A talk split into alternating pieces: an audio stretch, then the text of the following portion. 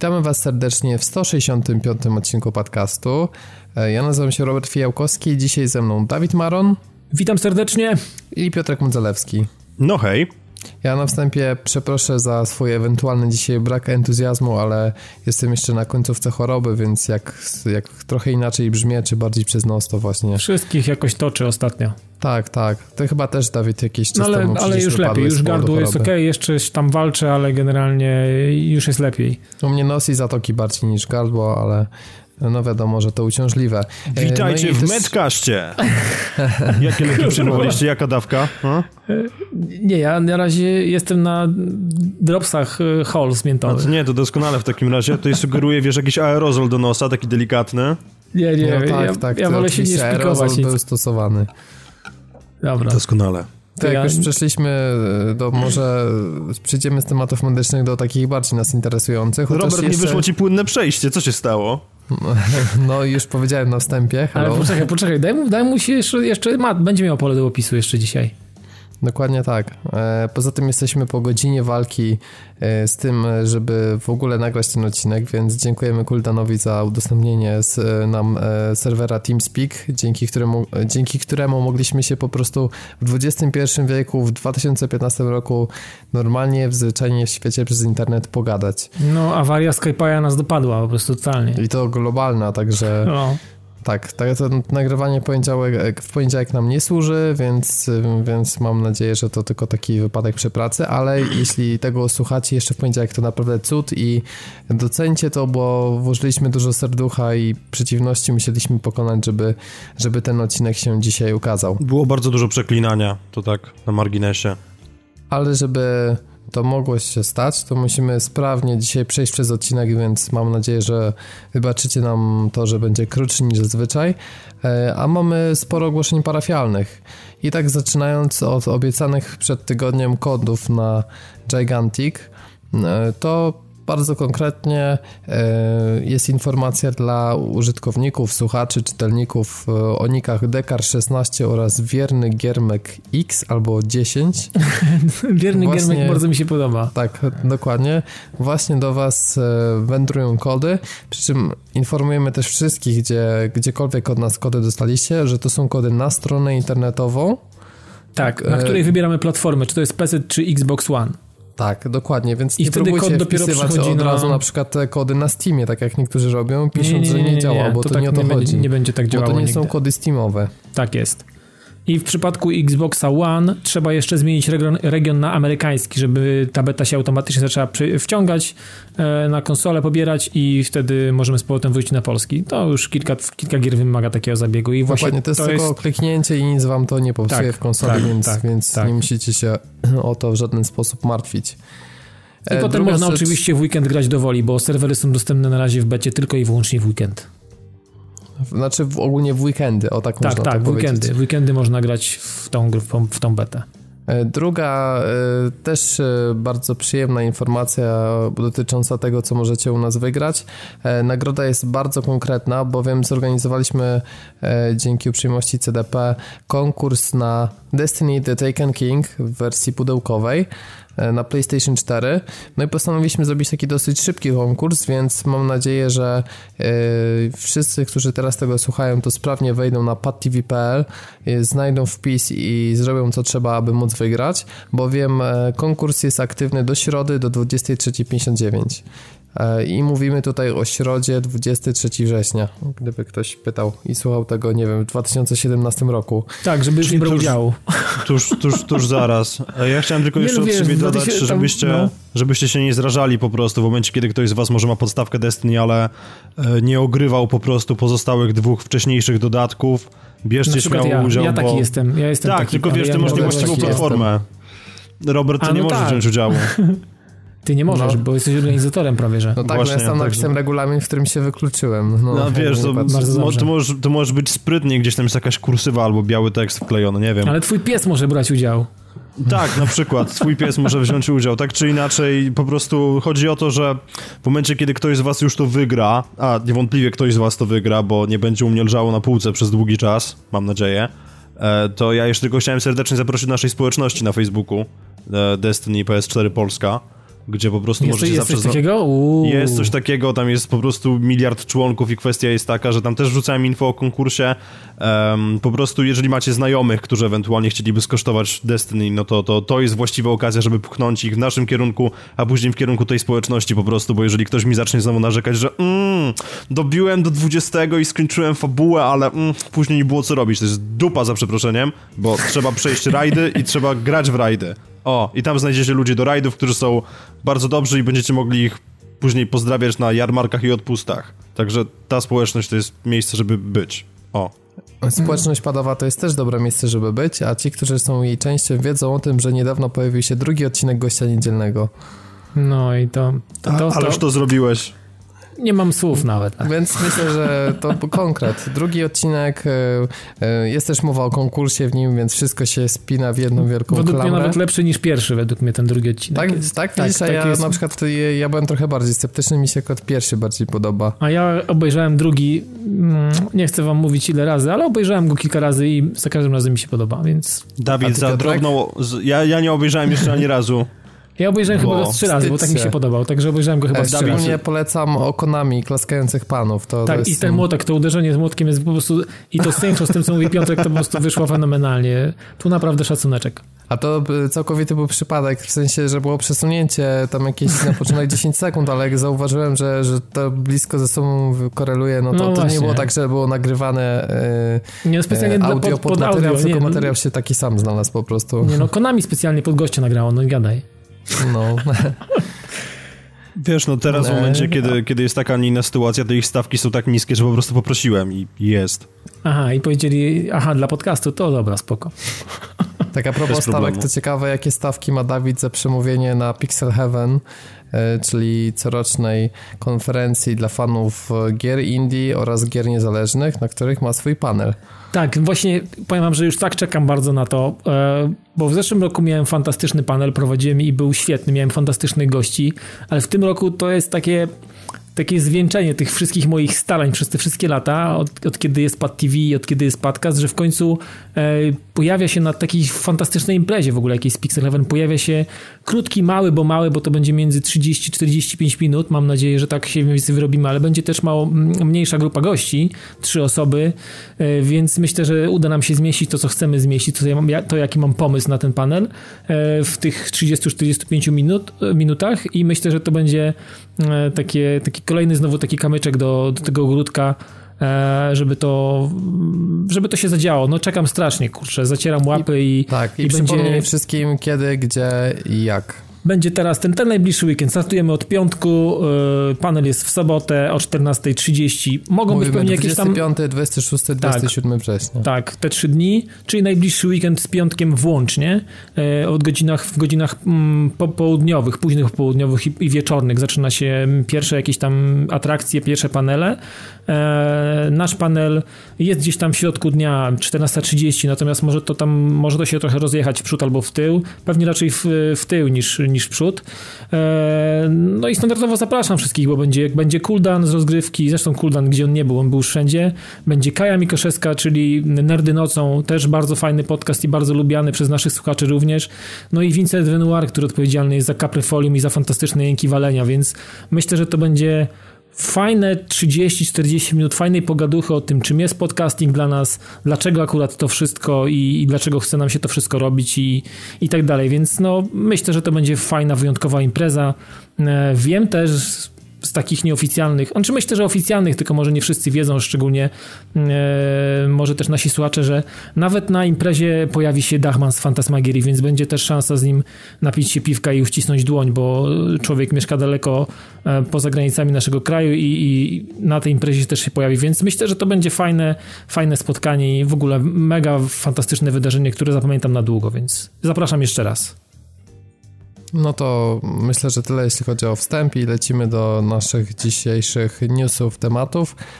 Zaczniemy od rzeczy, która najbardziej elektryzowała, myślę, że cały weekend grową społeczność, bo news jakoś tak pod koniec tygodnia wypłynął.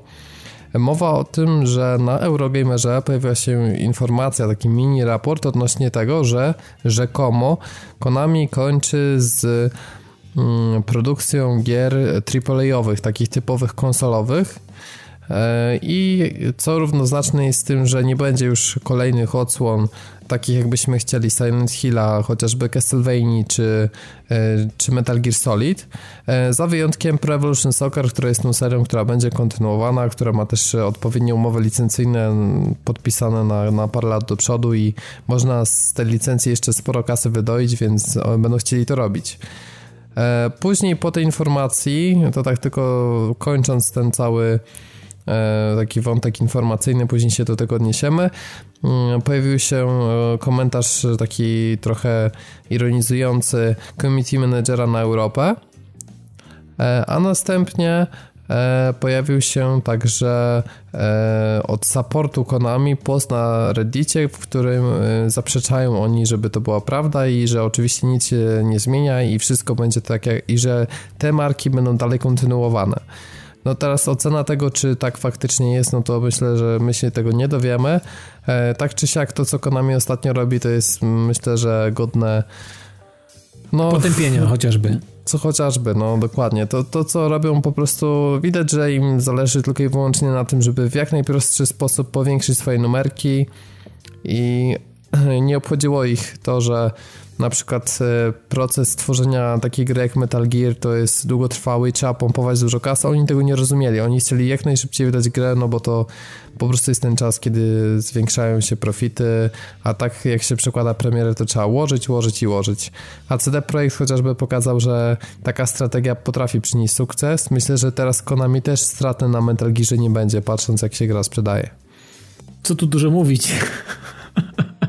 Nie wiem, czy tutaj w ogóle jest cokolwiek do dodania, ponieważ oni ostatnio naprawdę pędzą po jakiejś równi pochyły. Ja w gościu o tym mówiłem, ale rozmawiając z ludźmi, którzy jakby są troszkę bardziej zakorzenieni po tej drugiej stronie barykady, czyli zajmują się developingiem, no to po prostu wszyscy patrzą na Konami i zastanawiają się, jak bardzo upadło na dupę i dlaczego. Bo to, co oni robią ostatnio, to jest jakiś jeden wielki dramat. Znaczy generalnie wiecie co, jak, jak Konami to teraźniejsze Konami, które, znaczy mam na myśli na przestrzeni tam, nie wiem, o kilku ostatnich lat, e, ciężko mi w ogóle jakoś odnaleźć się w ich, w ich produkcjach i generalnie nie grywam specjalnie w ich gry. Ostatnio to może była Castlevania, e, natomiast e, Silent Hill to są, to są odległe czasy.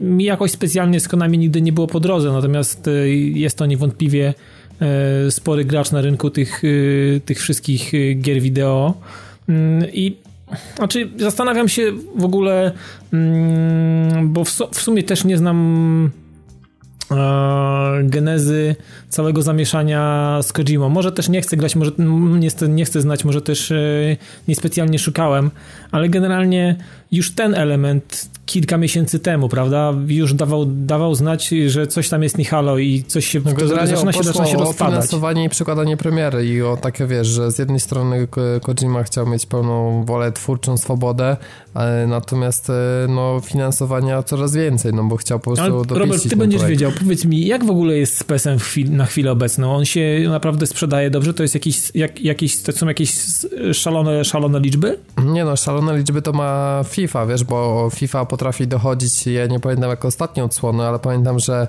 y, na poprzedniej generacji w takim złotym czasie dla FIFA to potrafiło być na przykład 16-18 milionów y, egzemplarzy sprzedanych. No kurde. Podczas DPS potrafił dobić do kilku milionów, nie? Więc można powiedzieć, że, że PS się dobrze sprzedaje, natomiast no, jest to tam powiedzmy 3-4krotnie mniej niż FIFA ale y, PS w tym roku zdobył znakomite recenzje. Ma średnią tam, nie wiem czy na Metacriticu, ale same dziewiątki, no około 90%, więc... Y, no tak, tylko czy wiesz, czy to rdzennych y, kopaczy w wirtualną piłkę przekona faktycznie, no i czy ludzie będą chcieli spróbować mhm. tego, bo... Nie wiem, już dawno PS nie miał tak dobrej prasy i w ogóle nastawienia graczy na forach jak w tym roku. Hmm. Więc, no więc wiesz, to, to może, może to się okaże, że Poza to jest tym faktycznie Konami ma jeszcze jednego asa w rękawie, mianowicie oni wykupili licencję na Mistrzostwa Europy, bo zazwyczaj FIFA miała. Mhm. E, znaczy EA Sports i, i kolejne odsłony FIFA były chociażby jedna z, z najlepszych w ogóle gier, jakie jej stworzyło, czyli UEFA Euro 2008, która mnie jakby przekonała na nowo do FIFA, która była absolutnie grą fantastyczną, która miała parę rozwiązań, które w żadnej innej części później nie, nie miały zastosowania, niestety właśnie z dziwnych względów. Później Euro 2012 niestety zostało olane i mieliśmy tylko jakieś beznadziejne DLC. Natomiast no tutaj pozostaje kwestia otwarta, czy będą chcieli doić kasę i zrobią, wiesz, produkt za 200 zł, czy zrobią taki za 120, czy po prostu wydadzą DLC do, do PS-a. W każdym razie na pewno takie, takie mistrzostwa to też jest sposób na to, żeby łatwo kasę zarobić, no bo wrzucasz, wiesz, tyle drużyn, ile startuje, e, robisz grupy, jakiś e, sieciowy tryb i, i jest gra gotowa tak naprawdę. Mhm. No może tak, no nie wiem, w każdym razie jest, znaczy, jest, ja mam jest nadzieję, to... PS-a nie wolno im ruszać. Jak kiedyś byłem mega wielkim fanem PS-a, później po prostu te odsłony na poprzednią generację no nie, jakoś specjalnie mi nie przekonały, chociaż niektóre edycje były niezłe. Natomiast y, no tutaj, jak już mówiłem pode mnie, ja widzę, że to jest naprawdę najlepszy PS od lat.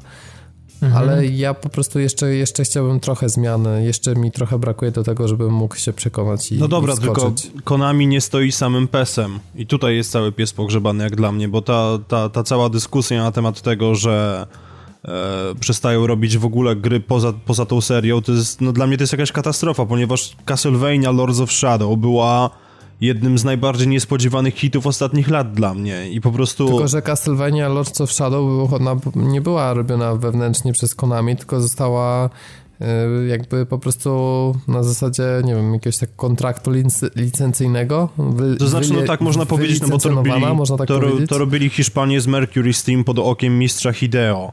I jedynka, która była robiona pod okiem Hideo, była naprawdę dobra, natomiast dwójka, którą oni już zrobili sobie sami, to, to niestety był dziki taniec pawiana, bo tam już, nie pamiętam jak się ten człowiek nazywał, David Cox chyba, no to on, on już tam z niektórymi patentami pojechał ostro, ponieważ wrzucanie skradankowych elementów do Castlevania było cokolwiek dziwne jak dla mnie. Tak I... czy siak, jeśli by to się okazało prawdą, bo tak jak mówię cały czas, to, to jakby moim zdaniem prawdy i tak się nie dowiemy, bo wiesz, opcje są dwie, albo rzeczywiście ta plotka została jakoś wyolbrzymiona, albo po prostu Konami robi teraz klasyczny damage control i patrząc jaki hejt jest po wszystkich miejscach w internecie, to próbują e, jakoś e, udzielać odpowiedzi, tylko że ja im tak nie ufam, że oni mówią, że te marki będą kontynuowane, a równie dobrze może chodzić o to, że po prostu będzie Metal Gear Zostaną Touch, sprzedane i gdzie indziej będą A nie, nie zostaną sprzedane, bo to, to nie jest firma, która właśnie o to chodzi. To jest najgorsze nawet. Oni nie mają takiego amerykańskiego myślenia, że teraz spieniężmy wszystko i sprzedajmy te marki i zróbmy nowe marki na mobilne. Nie. Moim zdaniem oni zaczną robić Metal Gear Touch, jakiś, rozumiesz... E, Robert, ale w momencie, kiedy oni wpadną w taką spiralę po prostu i będą zapierdzielali na dno, to oni będą musieli prędzej czy później je sprzedać i ja naprawdę bardzo gorąco na to liczę. Znaczy kiedyś, moim zdaniem, to żeby tak się stało, to musieliby po prostu zbankrutować. Nie ma innej opcji. Moim zdaniem będą tak butni, patrząc na ich ostatnie ruchy, że nie ma takiej możliwości. I paradoksalnie największym, e, gdyby tak się okazało, że tak będzie, to największym e, w tym wszystkim takim paradoksem i, i, najmniej miłą dla graczy informacją byłoby to, że e, tak naprawdę kasę na te gry mobilne będą mieli z tego, że się świetnie sprzeda Metal Gear i PS. No może, może tak też być ale oni, wiesz, no chętnie by się wystawili do pomocy. Kusi ich y, na pewno ten sektor mobilny, niezależnie od tego, jak to ostatecznie wyjdzie, to nie rozumiem tego, dlatego że to jest tak nieprzewidywalny rynek, y, skoro y, ogromne cięcia muszą zostać poczynione w Rovio i oni sami nie wiedzą, jak to się stało, że Angry Bird stało się hitem i już żadna gra tak naprawdę nie powtórzyła sukcesu pierwowzoru, i teraz zrobili sequel, który nie wypalił podobno i są w poważnych terapatach i mogą, może się z nimi stać dokładnie to, co z Zyngą, bo... Ale wiesz, może się z nimi stać... jak z grami na Facebooka po prostu. Wiesz, Robert, ale może się z nimi stać, a może się też nie stać. To jest po prostu jeden wielki hazard i wszystko ten, ten, ten kociokwik Konami, który się zaczął właśnie, wziął się stąd, że oni na rynek mobilny wypuścili jakąś grę. Nie pamiętam, jak ona się nazywa w tej chwili, przepraszam najmocniej, ale to właśnie wzięły, cała ta zadyma wzięła się stąd, że oni zarobili jakieś chore pieniądze na mobilce, która kosztowała kosztowała ich tyle, co wyjście do sklepu paczkę cukierków. No tak, jakoś na P chyba ta gra mobilna jest. Nie wiem, możliwe, no to, to jakby nie jest moja działka, żebym się po prostu tym specjalnie interesował, ale wiem, że takie zajście miało miejsce i stąd się to wszystko wzięło. Ja podejrzewam, że Kojima no, pochłaniał jednak sporo środków finansowych w momencie, kiedy pracował nad swoimi grami, ale no, sądząc po tym, jaki jest odbiór jego gier, to znaczy tym razem w przeciwieństwie do MGS-a 4 nie mamy 25 godzin przerywników filmowych, przez które spóźniamy się na pogrzeb czyjejś matki czy coś, ale no nie zmienia to faktu, że, że gra jest naprawdę postrzegana jako co najmniej bardzo dobra. Okej, okay, no ja nie jestem w stanie tego docenić, nigdy nie byłem w stanie, no ale, ale, ale pewnie tak jest. Po prostu ich, akurat z ich markami po prostu mi nigdy nie było po drodze. Natomiast no. A czy zastanawiam się, czy Hideo też nie przeczuwał jakichś tam rzeczy i jakichś takich kwasów, które gdzieś tam już wybuchały i to Wiecie, no to, że... Wiecie, na pewno takie osoby, które są tak utalentowane, one zawsze są e, trudnymi współpracownikami. To wychodzi wielu jak różnych... Jak Clarkson na przykład. Jak Clarkson, jak Steve Jobs. Chociaż nie wiem, czy on jest utalentowany, Clarkson, według mnie. Ale nie no, chcę się moim zdaniem jako dziennikarz zdecydowanie. No okej. Okay. Ja nawet nie wiem, co mam powiedzieć w tej chwili, bo tutaj, tutaj wkraczasz, wkraczasz na niebezpieczny, ja wiesz, wiem, dlatego, grunt. Dlatego nie chcę o tym nie mówić. Nie wiem, czy czytałeś któryś z książek w ogóle, Mam, ale posłużą jako podpałki raczej w kominku. Nie zamierzam tego wziąć do ręki nawet. Dostałem kiedyś w no. prezencie, ktoś mi zrobił przykrość i kupił mi taki prezent. Mógł kupić kawet albo skarpety, bym się chyba bardziej cieszył. A czemu przykrość? Nie wiem, nie lubię tego człowieka, nie przypadam za nim.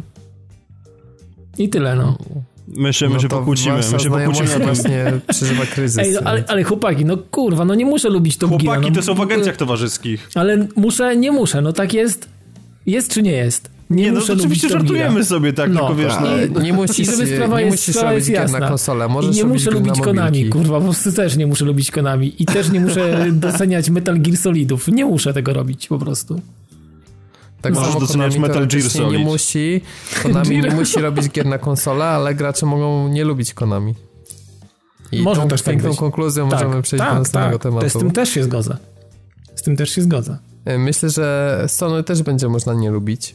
I to już niedługo, kiedy na rynek pojawi się PlayStation VR, bo to jest nowa nazwa dla Project Morpheus, no i ten sprzęt, e, dla mnie to nie jest akurat zaskoczenie, ale on będzie w cenie nowej konsoli. To będzie jak praktycznie platforma do grania i pamiętam jak, jak Kinect wychodził za te 800 czy 600, to wszyscy się łapali za głowę.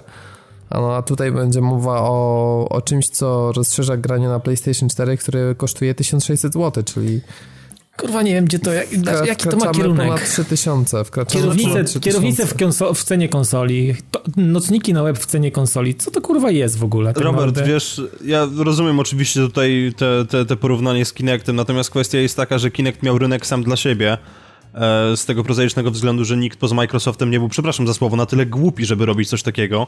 Natomiast no, to e, też fakt. Znaczy, w momencie... Ja rozumiem, w sensie, bo Kinect jest najlepiej sprzedającym się akcesorium do gier w, chyba w ogóle w dziejach gamingu, czy jednym. Co ty mówisz, na jakiej zasadzie? Kto ci to powiedział, taki kurwa głupot, Może dlatego, że było bandlowane z konsolami po prostu, no bo nie widzę innego, no innego nie, Nie mogę się tego wyprzeć. No sprzedał no nawet, przecież Kinect się sprzedał tam jakieś 20 milionów ponad, czy coś.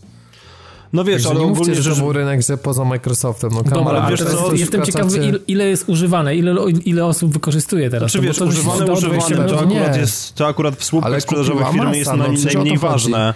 A tylko... Sony chodzi o to, żeby ludzie używali, czy żeby kupili ten sprzęt, rozumiesz, do VR-u najlepiej? W przypadku Sony, kurwa, mam, mam, mam podejrzenia, że to będzie coś, co będzie zbierało kurz, jak Vita, jak Move i tak dalej, bo to są rzeczy, które po prostu wypuszczają, no nie wiem, kurwa, oni sądują rynek, e, puszczają coś, jakiś hajs spływa, tak naprawdę i nic za tym jakby nie idzie. Powstanie kilka gier, jakieś podróże pod wodą, kurwa, latanie w chmurach i na tym się temat zamknie według mnie, bo ja na razie nie wiem, chciałbyś w takim nocniku grać na przykład w Battlefield albo w nową odsłonę Killzona i biegać po chacie, bo ja nie. No nie. Znaczy, wiesz, nie no ale pytanie, czy chciałbyś zagrać w, w Etana Cartera, czy y, w The Witness na przykład na VR-ze? Ciężko im powiedzieć, no może Bo być to jakieś rozumiem, fajne, może, by, może być to, to faktycznie jakieś doświadczenie. Gier, albo na przykład, czy chciałbyś zagrać, nie wiem, w nową Amnizję, załóżmy, czy w Obcego, Izolację na przykład na, na tym VR-ze.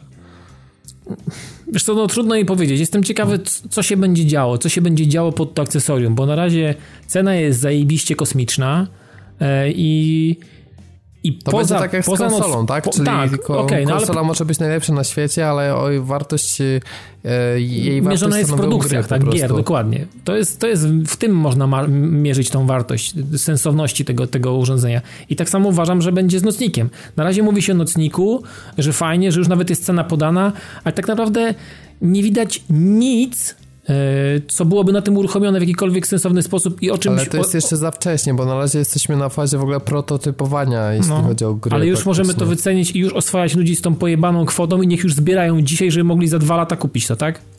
No słuchaj, akurat jeśli chodzi o kwotę, to będzie to kwota wyższa niż PlayStation 4, dlatego że dowiedzieliśmy się o tym, że szykuje się nam obniżka ceny PS4. U nas prawdopodobnie to dojdzie do pułapu 200-300 zł, bo będzie to zdaje się 50 funtów Wielkiej Brytanii. No i brawo, tak powinno być. Te konsole znaczy, w ogóle myślę, powinny być powoli, poniżej, po, myślę, poniżej tysiąca powoli się być. stabilizuje trochę. Bo Xbox One to już w ogóle naprawdę ma cenę. Ja widziałem gdzieś jakiś czas temu promocję, że Xbox One był stał za 1000 zł wręcz. Hmm? ja, ja mogę przyklasnąć jednemu i drugiemu. Te konsole powinny kosztować poniżej kafla w ogóle. No tak, no przez to, że, że zostały jednak, y, że zrobione zostały trochę słabiej, w sensie y, tak. nie są tak technologicznie do przodu jak PS3 i Xbox 360 premiery, no to teraz przynajmniej jest ta zaleta, że bardzo szybko tanieją. Prawda? Dokładnie, nie mam nic przeciwko. A, no przynajmniej a powinny gry, potanieć. A gry jak kiedyś zaczną w końcu sensowne wychodzić, to będzie też fajnie. Bo na razie z tymi grami to jest tak, wiecie, jeszcze nędznie według mnie. Przy okazji dowiedzieliśmy się też e, o tym, że będzie nowe, będą nowe bundle PS4 z terabajtowym dyskiem i z Uncharted Collection i ma, znamy też e, datę premiery bety Uncharted 4 i teraz przypomnij mi może Piotrek, nie wiem, ty pamiętasz kiedy? To znaczy beta multiplayerowa miała być od 4 do 13 grudnia. No właśnie. Tego roku. mi to uleciał. Tego roku. Tak, natomiast te bundle, o których wspominamy 9 października. Ale wydaje mi się, że tutaj atrakcyjniejszym składnikiem tego bundla jest fakt, że tam będzie po prostu demo Uncharted 4. Takie singleplayerowe, bo, bo wydaje mi się, że niewiele osób kupuje Uncharted dla multi. No ja w trójce pograłem trochę Natomiast bardzo szybko się zniechęciłem do tego multi. Wiesz, no to pograłem w dwójce, trochę. Sorry, to... nie, w, nie w trójce, w dwójkę. W dwójce pograłem. No ja grałem w betę multiplayera dwójki, czy, czy już nie pamiętam, dwójki czy trójki, no mniejsza o to, ale no właśnie widzisz, to jest, to jest ta kwestia, tak, że nie pamiętam nawet w którą grałem, a, a, a gry z serii no Uncharted no singlowe, no znaczy, to to jest zupełnie inna znaczy, bajka. Mnie, mnie zaczęło przerastać e, w, e, w tych multiplayerach Uncharted, że fajnie biegam sobie Natanem Drake'em, strzelam tam z kałacha, tutaj jakiś, znaczy generalnie w koncept był spoko, ale jak zacząłem walczyć na, na tych mapach ze szkieletami w różowych e, czapkach, no kurwa stwierdziłem, że coś nie tak, nie? Że nie, coś tutaj się ktoś coś pomylił i zobaczyłem te dziwne skiny, te jakieś umiejętności, złote zęby u niektórych w grze, stwierdziłem, że ktoś tutaj coś pomylił i coś po prostu coś nie zagrało i porzuciłem to natychmiast. No, I już mi do tego nie miałem ochoty, nie miałem do, do tego ochoty wracać, więc myślę, że w, w czwórkę na pewno będę chciał zagrać jako no wiecie, no przeżycie tej pewnej przygody, taki ten nasz e, nowoczesny Indiana Jones, jakby go tam nie nazywać, no to myślę, że to na pewno będzie świetna, świetna przygoda. Natomiast multi to to mogli sprzedawać Ja czekam na piątą ale część gry. wcale nie jest takie złe. Znaczy wiesz, one nie jest złe, ale też z drugiej strony, czy ktokolwiek ja uważam, kupuje Uncharted dla multi? No nie, nie, nie, nie o to chodzi. To jest taki dodatek, to tak jak The Last of Us, nie, nie kupuje się dla multi, no przecież no to jest... Chociaż tam to multi, ale tam to multi podobno jest niezłe. No jest niezłe i ja widzę nawet na liście osób, że są osoby, które cały czas grają w to multi, więc... Znaczy nie wiem, jeżeli tam znowu można mieć skina szkieletora, pirata z, z jednego, jednooki Bill z złotym zębem i można w, tam w to grać, no to automatycznie mówię też nie, ale natomiast jeżeli ktoś tam zatrzymał te swoje popieprzone pomysły i sprowadził to naprawdę do jakiegoś sensownego mianownika i, i to się trzyma kupy i tego, o czym mówi przygoda singleplayerowa, no to mówię jak najbardziej tak. Natomiast... A czemu Uncharted 4 tak nie, według ciebie nie będzie? Bo pewnie będzie to samo. Znowu będą biegać jakieś kurwa piraci, jakieś szkielety, ktoś będzie miał złote buty, będzie zapierdalał po ścianach i tak dalej. No to jest po prostu pojebana gra. To, to, się, to się nie da w to grać, no. Dlaczego ja w takim razie muszę strzelać z kałasznikowa, być Drake'em, chcę być Drake'em i muszę strzelać do jakichś pająków albo do ludziach, którzy biegają po ścianach i są, nie wiem, szkieletorami kurwa w różowych czapkach. Nie chcę takiego czegoś. To jest gówno, no. Tyle. That's it. No to myślę, że tak, podsumowałeś tak, że nawet nie wiem co on dodać. Bioshock Remaster. Przejdę niepłynnie do ostatniego naszego tematu newsowego. I wiecie co na tym myślałem płynnie, długo, ale, podświadomie. Ale... Powiedziałem, z remastera do remastera. Powiedziałem, że no, aha, dobra. Z łapy do łapy, tak. W sumie, chociaż mówiliśmy o becie Uncharted 4, no ale mniejsza z tym. Yy, odgrzewanie kotletów trwa najlepsze w tej generacji. I proste pytanie, gdyby się pojawił taki remaster, kupowalibyście czy nie? pozwól Piotrze, że powiem pierwszy, dobra? Bo ja sobie tak trochę o tym pomyślałem. proszę. I sobie myślę tak, pojawiła się ta informacja, czy ona jest prawdziwa, czy nie, czy to znowu jakiś trolling, czy albo jak, czy jakiś kontrolowany wyciek, nie wnikam, ale sobie myślę tak, ja pierdziu, jak ja bym pograł w coś takiego i teraz sobie tak myślę po chwili i tak myślę i mówię, kurczę, e, dlaczego ja tak bardzo tęsknię i cieszę się na niektóre remastery e, z poprzedniej generacji albo z poprzednich, nie wiem, mm, z poprzednich lat. Z konsoli, która jest gorsza e, technologicznie, jest starsza i tak dalej, i tak dalej.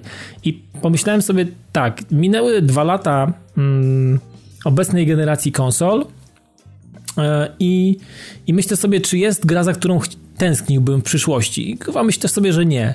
I wiecie co? Wydaje mi się, że ci ludzie, którzy tworzą gry teraz i ci, którzy łapią się za marki, które w, czasami, jak to mówi czasami DICE, yy, oni nie wiedzą, dlaczego ta gra się tak fajnie sprzedała i dlaczego jest tak uznawana za graczy. Mam tutaj, mrugam tutaj okiem do Bad Company 2 yy, i wydaje mi się, że oni świadomie chwytają po takie rzeczy, bo są w dupie i nie są w stanie tworzyć w, yy, tak grywalnych rzeczy. Wydaje mi się, że e, branie się za remasterowanie niemalże praktycznie każdej, każdej z takich yy, większych gier wynika z tego, że oni nie są w stanie nic zrobić, albo robią coś, co, co wiecie, co w jakiś sposób, nie wiem, prz- przeżuwamy to i, i tak naprawdę po tym nie ma śladu. No, niby się wydaje, minęły dwa lata, było masę gier, ale tak naprawdę ma, macie chłopaki coś w głowach takiego konkretnego, co byście chcieli, kurwa, grać, nie wiem, za 5-10 lat? Z sentymentu? Wiesz co, najlepsze jest to, że nigdy nie odpowiesz na to pytanie, bo nie masz tego sentymentu. Sentymentu... Wiesz, ale wiesz, no, no nie, no ma, mam sentyment do Bioshocka, chciałbym w niego zagrać, ale Znaczy, dlaczego nie, no nikt nie tak, robi ale- takich gier dalej? Dlaczego nikt nie chce zrobić takiej gry? Dlaczego nikt nie kontynuuje jakby... Yy, dlaczego nie, są, nie tworzone są gry, które wyrywają mnie z butów na chwilę obecną? Na tą generację... Kurwa, Robert, nie wiem, naprawdę.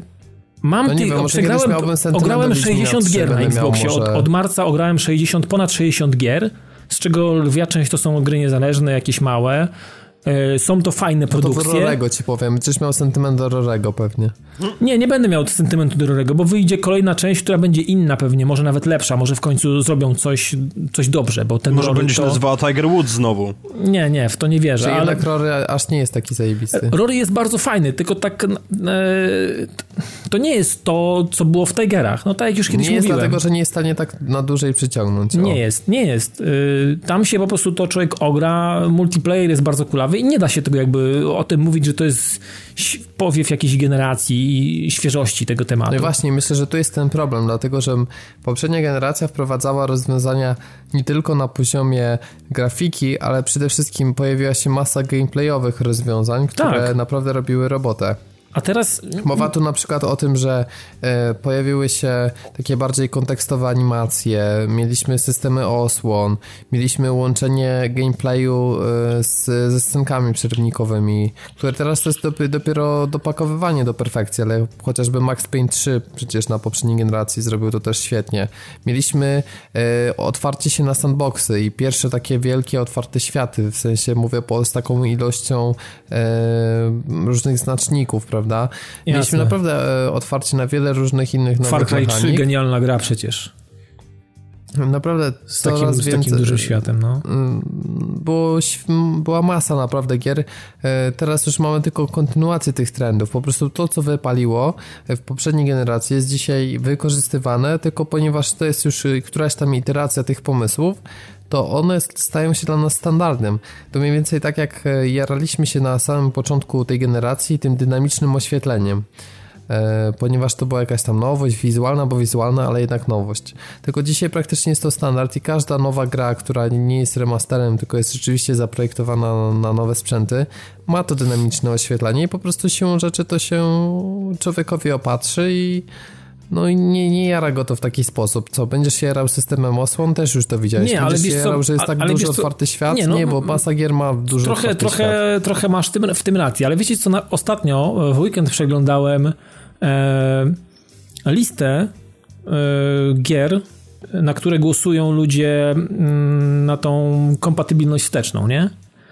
I, I patrzę sobie, za czym tam ludzie głosują, nie? Bo tak mówię sobie, no pewnie głosują za jakimiś takimi mega wypasionymi tytułami, ale nie, tam na listach jest. Znaczy, no one nie są, to nie są złe gry, bo oczywiście no, ludzie też nie są idiotami i tęsknią za dobrym, e, za dobrym gameplayem, ale tam jest Black Ops 2, tam jest Red Dead Redemption, tam są Dead Space'y, tam jest Battlefield 3 nawet bardzo wysoko się znalazł, który pokaz... już był spieprzony tak naprawdę, bo po Bad Company 2 było bardzo ciężko, ale, w, ale wtedy naprawdę dawał radę. to tak. wziąłbyś taką trójkę nie, no, z pocałowaniem. Nie, oczywiście, że tak, oczywiście, że tak. Ale tam jest Bad Company 2 bardzo wysoko, dla multiplayera i dla dodatku Wietnam, tam po prostu ludzie się po prostu chcą, chcą się o to zabijać. Tam jest masę produkcji, których y, dzisiaj rynek nie widzi w ogóle. Nie ma takich produkcji. I ta no wsteczna no kompatybilność tak. to nie jest takie, wiecie, e, kiedyś się mówiło, o fajnie można było podpalić gry na, z PS2 na PS3. Przez jakiś czas chyba nawet można było to robić na niektórych fatach, prawda? 60-gigowa PS3, taka, która stoi u mnie pod telewizorem, może to robić. No właśnie. I teraz powiedz mi, odpalałeś coś faktycznie? Grałeś coś na PS3 z PS2? Chciałeś Wiesz się? Co? Tak, ale to wynika po prostu z faktu, że nie mam PS2. Okej. Okay to, to jakby nie jest związane z faktem, że, że czuję palącą potrzebę, żeby te gry były w Full HD i, i wiesz, żeby mhm. wyłaziły po prostu te obrzydliwe tekstury, etc. To po prostu wynika z faktu, że są gry, które kocham najzwyczajniej w świecie. Jedną z takich gier jest Jasne. dla mnie Black Criterionu, który jest genialną strzelaniną i co prawda otoczenie jest zniszczalne tylko dzięki skryptom, ale jest, jest po prostu rewelacyjny klimat i ja tęsknię za Blackiem, strasznie. Także... I, no ja, to, ja, ja to rozumiem, no ja wiem o, wiem, wiem, wiem, wiem o czym mówisz.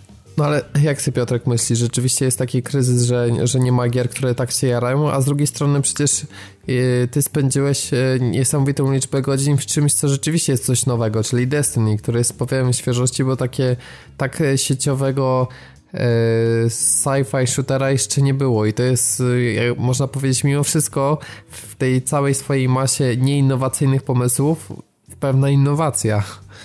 To znaczy, bardzo może inaczej, to wiesz, to też wynika po prostu z faktu, że jakby tutaj może trochę grunt był przygotowany przez gry pokoju Gears of War, bo ja za bardzo tego multiplayera, tego competitive nie ruszam, chyba, że tam akurat jest jakiś Iron Banner albo coś w tym stylu, albo mi po prostu odbije, natomiast to jest gra, która w bardzo dużym stopniu się opiera o koop i koop jest czymś niezwykle przyjemnym, także no wydaje mi się, że wiele gier mogłoby skorzystać na koopie i to jest raczej ta magia Destiny, bo gdyby ktoś wrzucił tryb kooperacji do The Order 1886, to podejrzewam, że ludzie by się o to mogli zabijać, bo to by były nowe Gearsy po prostu. Tylko znowu tryb kooperacji to też nie jest coś, co na tej generacji weszło, tylko na zeszłej i wtedy żeśmy się tym zachłysnęli, więc teraz jak jest, pojawia się gra z kooperacją, no to mówimy, mmm, fajnie, a nie na zasadzie, że klikamy preorder i wrzucamy wow, pieniędzmi w monitor, prawda? Nie, okej, okay, w porządku, tylko wow. wiesz, kwestia jest jeszcze taka, że e, tak samo jak na poprzednich generacjach konsol deweloperzy się uczyli dopracowywać niektóre rzeczy, to teraz właśnie jest ten moment, kiedy gry w koopie są dopracowane po prostu. To jest moment, kiedy one osiągnęły ten punkt, że rzeczywiście można w nie grać, i że, że, że te rozwiązania nie są skopane, bo powiedzmy sam początek zeszłej generacji, więc Resistance Fall of Man, jedna z, jeden z tytułów startowych na PS3, miał tryb kooperacji kanapowej, który osobiście kocham, bo uwielbiam split screen, ale problem polegał na tym, że na cutscenkach, w ogóle tam była zabawna sytuacja i o ile się nie mylę, Polygon w dzisiejszych czasach to by, by ich zżarł, ponieważ gracz drugi grał afroamerykaninem, który nigdy się nie pojawił na cutscenkach. No, pewnie. No tak, no to I był to rzeczywiście były... pewien fuck up, ale z drugiej strony na przykład Gearsy pierwsze ja przechodziłem w, ko w koopie i żadnych problemów nie miałem, także wiesz, Akurat ja się nie zgodzę Ale z wiesz, tym, to jest koop dwuosobowy, tak? Są... To jest koop dwuosobowy, natomiast no, w momencie, kiedy masz koop trzyosobowy na każdej misji, sześcioosobowy na rajdach, no to też jest trochę inna zabawa. Wiesz co, no ja sobie też przypomnę, że grałem e, w 2005 roku w 40-osobowy koop na rajdach w World of Warcraft, więc też nie przesadzajmy, że to jest jakieś niesamowite. Ale WoW jest jakoś... trochę inną grą, mi się wydaje, że tutaj bliżej ewentualnie by było Destiny do tego e, wynalazku, który był na PS3, on się chyba Mag nazywał. Tam było 256 tak, graczy. Na, dwie, na trzy koop. Tam był competitive multi na 256 chyba yy, No właśnie, także wiesz, to jest, jest, jest taki bardzo fajny balans skali i, i faktu, że to jest jednak przechodzenie gry e, po prostu w trybie single player niejako, ale, ale jesteś z innymi ludźmi. To jest bardzo sympatyczne w Destiny. A gdyby była Nie jakaś inna gra niż Destiny, którą miałbyś mieć sentyment kiedyś, jest coś na, na tej generacji oprócz tego, co, co byś ewentualnie za 5 lat chciał koniecznie też ograć? Ja mam dziwną tendencję do wracania do starych GTA i wydaje mi się, że GTA 5 zestarzeje się bardzo dobrze i będę do niego wracał, bo na przykład w tej chwili zdarza mi... Czwórka momentami była koszmarna. I, i ona, ona, szczególnie na PS3 działa po prostu jak psia kupa, którą ktoś rozsmarował na ścianie, bo tam jest w ogóle jakaś chora rozdzielczość, nawet nie jest 720p, klatki się wysypują jak, jak płatki, którymi przewróciłeś opakowanie, ale ja do tej gry po prostu wracam, żeby tym Nikobelikiem pobiegać po Liberty City. I nie mówię, że siadam po prostu i przechodzę grę od deski do deski, bo to nie chodzi o to, ale GTA po prostu ma w sobie jakiś taki magnetyzm. I teraz na pytanie, czy wrócę do tej generacji, to zależy po prostu od tego, co zostanie odrzucone, w kolejnym cyklu, tak? Bo jeżeli tylko nie widzisz, że Przypominam ci tylko, że GTA 5 to jest gra z zeszłej generacji. No, no okej, okay, racja. Tak. Tak, ale wiesz, no, pytasz Ona się... oczywiście zyskała dużo pod kątem tej nowej generacji, ale znowu mimo wszystko to było, wiesz, no taki... Taka Wiesz, no to jeżeli, edition, no. jeżeli chodzi o to, co się pojawiło na tej generacji tak typowo i do tego będę wracał, no to hej Konami, PT, dalej zda, zdarza mi się to odpalać, naprawdę, bo to jest bardzo fajnie zrealizowane. E, Batman Arkham City myślę, że też, bo ukończyłem na, na 100% i jest, jest fajne. Arkham Knight. Arkham Knight, oczywiście, masz tak, rację. Tak, no myślę, że też Batman za fabułę, żeby kiedyś jeszcze chyba bym chciał raz przejść przynajmniej wątek fabularny, olewając wszystkie misje poboczne. Nie wiem, mi się wydaje, mi się wydaje, że warto jest jeszcze też rzucić okiem na New Game Plus, bo tam, tam są pewne smaczki już na samym początku. Natomiast pytasz się o to, do czego ewentualnie wrócę na tej generacji, tak? I wiesz co, wydaje mi się, że to po prostu zależy od tego, co porzucimy, bo w momencie, kiedy na przykład na PS5 i Xboxie 2, czy jakkolwiek on się będzie nazywał, nie pojawiłby się nowy Wolfenstein typu The New Order, to ja w The New Order będę grał dalej, bo to jest naprawdę rewelacyjna gra i nie oferuje jakby... To jest prosta recepta, tak? Bo to jest shooter FPS, 60 klatek na sekundę, zabijasz nazistów, nie przejmujesz się niczym. I jeżeli nie będzie drugiej gry tego typu, to ja po prostu do niej wrócę. Na tej samej zasadzie, na której wracam do Blacka, bo jest genialna muzyka Michaela Giacchino, bo, bo jesteś po prostu amerykańskim BDS-em, który, który przeładowuje broń rzucając stanie dialogi, po czym idziesz i wypinasz w pień fikcyjnych Rosjan. No brzmi Sorry, dobrze, no. no. Nie ma, nie, ma, nie ma innych gier po prostu tego pokroju. Tam były jakieś pod, podrygi typu jak, nie wiem, Blackout, nie wiem, jakoś tak to się nazywało. Może nawet nie. W każdym razie Stuart Black coś próbował zrobić i mu to nie wyszło. Jeżeli chodzi o gry właśnie takich, do których będę wracał, to jest cała masa gier na PS3, w które gram dalej, ze względu na ich deficyt na obecnej generacji. To jest na przykład Ratchet Clank, którego no, doczekamy się może w przyszłym roku, tego remastera jedynki, ale to też jest remaster, jakby nie patrzeć. Jest GTA, no jest Gran Turismo 6, bo nie ma GT7 na PS4. I właśnie są po prostu gry, których brakuje i do nich będę wracał, do nich mam sentyment. Pierwszy Borderlands był moim zdaniem najlepszym z całej serii i też do tak. niego wracam. No ja, właśnie, Ja nawet specjalnie pytanie, go kupiłem czy, teraz, żeby mieć go w wstecznej kompatybilności, no. Ja do Borderlands 2 nie wiem, czy za ileś lat chciałbym wrócić, już prędzej właśnie do jedynki. nie, ja do się, Borderlands czy... 2 nie będę na pewno wracał. Więc y, wydaje mi się, że y, czy nie będzie tak, że będziemy większym sentymentem i chętniej byśmy wrócili do remasterów gier z zeszłej generacji niż do tych gier, które tylko teraz się pojawiły? Okej, okay, jeżeli chodzi ci o to, do jakiej gry z obecnej generacji wrócę, to definitywnie wrócę też do Infamous Second Son, no bo jest to bardzo fajny sandbox, który, który po prostu mi się podobał. No, ja znaczy, nie wiem, czy ja bym wrócił, znaczy, ja wiem, zdaniem ta, gra, ta gra jest dobra, ale ona nie oferuje niczego takiego, co miałoby zapadać w pamięć na dłużej. Ja na pewno będę grał długo w Diablo 3. Jak ono będzie utrzymywane, jak może, mo, może udało mi się przepowiedzieć to, że w tym roku pojawi się też informacja o kolejnym dodatku, to na pewno będę kontynuował tą zabawę w, w, w tej produkcji. Natomiast kurczę, starałem sobie przypomnieć coś, co chciałbym, nawet, wiecie, jak miałem PS3, e, to regularnie grywałem w kilka tytułów, odpalałem je. Miałem taką, taką procedurę, taki, taka rzecz, która musiała się odbywać regularnie, bo inaczej po prostu coś, coś, coś we mnie się po prostu, wiecie, burzyło mi się i musiałem regularnie grać przynajmniej raz w roku w Uncharted 2. Musiałem w to grać. Po prostu, po prostu musiałem, bardzo chciałem i przechodziłem to od deski do deski za każdym razem. Ale akurat Uncharted 4 się naprawdę zapowiada za bardzo Mo, konkretny... Może tak. Wiecie co, naprawdę fantastycznie bawiłem się w Ninokuni. Kurwa, jak ja się tam dobrze bawiłem. Spędziłem tam wspaniałe 120 godzin, po prostu z platyną na czole po prostu i i i gdy będę miał możliwość, jeszcze może kiedyś będę miał PS3, to na pewno będę chciał znowu w to zagrać. Bo to jest po prostu przekozacka gra. I, i takich produkcji jest dużo, a na razie y, patrzę na produkcję, patrzę w co gracie wy na PS4, patrzę w co gra na Xbox One i kurwa nie chce mi się w te gry grać jeszcze raz. Nie mam takiej potrzeby, wiecie co, czekam na coś, wypatruję w przyszłość, gram w małe gry, w jakieś popierdółki, jest ich za dużo, po prostu fantastyczne, dostarczają mi masę frajdy, ale to są takie, wiecie, gry po prostu, które można odpalić za każdym razem i, i człowiek nie jest, nie wyrywa jakoś z kontekstu tego wszystkiego i zawsze jest tam chwilę, chwilę może w takiej grze spędzić i, i chwilę pograć. Natomiast... Myślę, że w tej generacji musiałbyś sobie ostrzejszy filtr założyć. Na co, wiele kurwa, to już nie ma co filtrować, Robert. Co tu filtrować? Jak tu wychodzi parę rzeczy na krzyż i przekładane to jest jak pomidor w hamburgerze, kurwa, jest po prostu co chwilę remaster mi ktoś wkłada do kanału. No nie no. wiem, bo wiesz, bo ym, wspominamy te gry starsze, ale teraz w tym roku naprawdę wyszło masa mocnych gier. Mówimy o Wiedźminie 3, mówimy o Batmanie, mówimy o Metal Gear Solid 5, do którego pewnie ludzie będą wracać, tak jak do czwórki Mad Max, wracali. Mad Max. Mówimy o Mad Maxie, więc no ja akurat ten rok będę Może bronił, Tomb Raider więc... jeszcze, może Fallout, nie wiem. Może, no wiecie co, no na razie po tych dwóch latach mm, nie mam, nie, nie wiem czym się, nie, nie zachwystuję się niczym na razie, to jeszcze nie jest tak. No ale mówisz o, przed chwilą o tym, że Mad Max jest goty i w ogóle, czyli co, znaczy, zachłysnąłeś się czy nie? Znaczy, tak, no gra jest fantastyczna.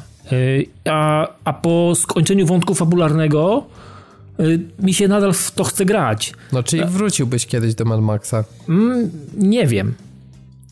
Nie Aha, wiem, czyli, może nie wiem... Jest, czyli może jednak to jest tak jak z Infamousem, czyli że gra nie ma jakiegoś takiego motywu, który by cię do niej jeszcze raz sprowadził, tylko jest na tyle dobrze, że po prostu grając cię napędza, ale nie, za, nie jest aż tak, że zapada w pamięć. No, tak? coś to, jest po prostu, to jest po prostu taka gra typu One Night Stand, że idziesz raz do łóżka i, i tyle. No, no tylko, że... Yy, no, wykorzystujesz do końca. Którą 90 godzin y, Dawid przechodzi Mad Maxa. No, no i ale... myślę, że tam no jeszcze wpakuję zdychę, bo będę chciał sobie porobić wyścigi plus jeszcze jakieś inne rzeczy, ale ja nie uważam, że to jest bardzo zła gra, albo że jest grą, grą słabą. To 5 na 10. To jest naprawdę solidna produkcja, natomiast czy ja ją będę chciał odpalić za rok? Nie wiem, wydaje mi się, że nie. Wydaje mi się, że nie. E, natomiast będę ją wspominał bardzo dobrze, no i myślę, że przez długi tak samo jak Obce Izolacja, to jest gra, którą przechodzi się raz i tam już nie chce się grać to jeszcze raz. Ja myślałem, że będę chciał jeszcze to jeszcze raz. Kupiłem nawet na nową generację. Mam to na łon, na łoniaku swoim. I, I nie gram w to, kurwa, no po prostu nie gram w to. Zrobiłem dwie misje chyba. Wygląda fantastycznie ta gra na nowej generacji. Ja grałem to na PS3, jak pamiętacie ale nie chce mi się w to grać. Po prostu nie chce mi się w to grać. Pamiętam tą grę z PS3 i ona wywarła na mnie ogromne wrażenie i jest fantastyczną grą, natomiast to nie jest gra do ogrywania co rok, tak jak Uncharted, tak jak Nino Kuni, tak jak masę gier z tamtej generacji, które pamiętam, tak jak, nie wiem, Bioshocki. Bioshocki chętnie przed jeszcze wszystkie trzy na raz od jutra mnie zaczął robić. Szczególnie, no, widzisz, szczególnie ja jedynkę. Z kolei, a z kolei jeśli chodzi o Infinita, to ja nie wiem, czy ja, czy mi się chciało jeszcze raz grać.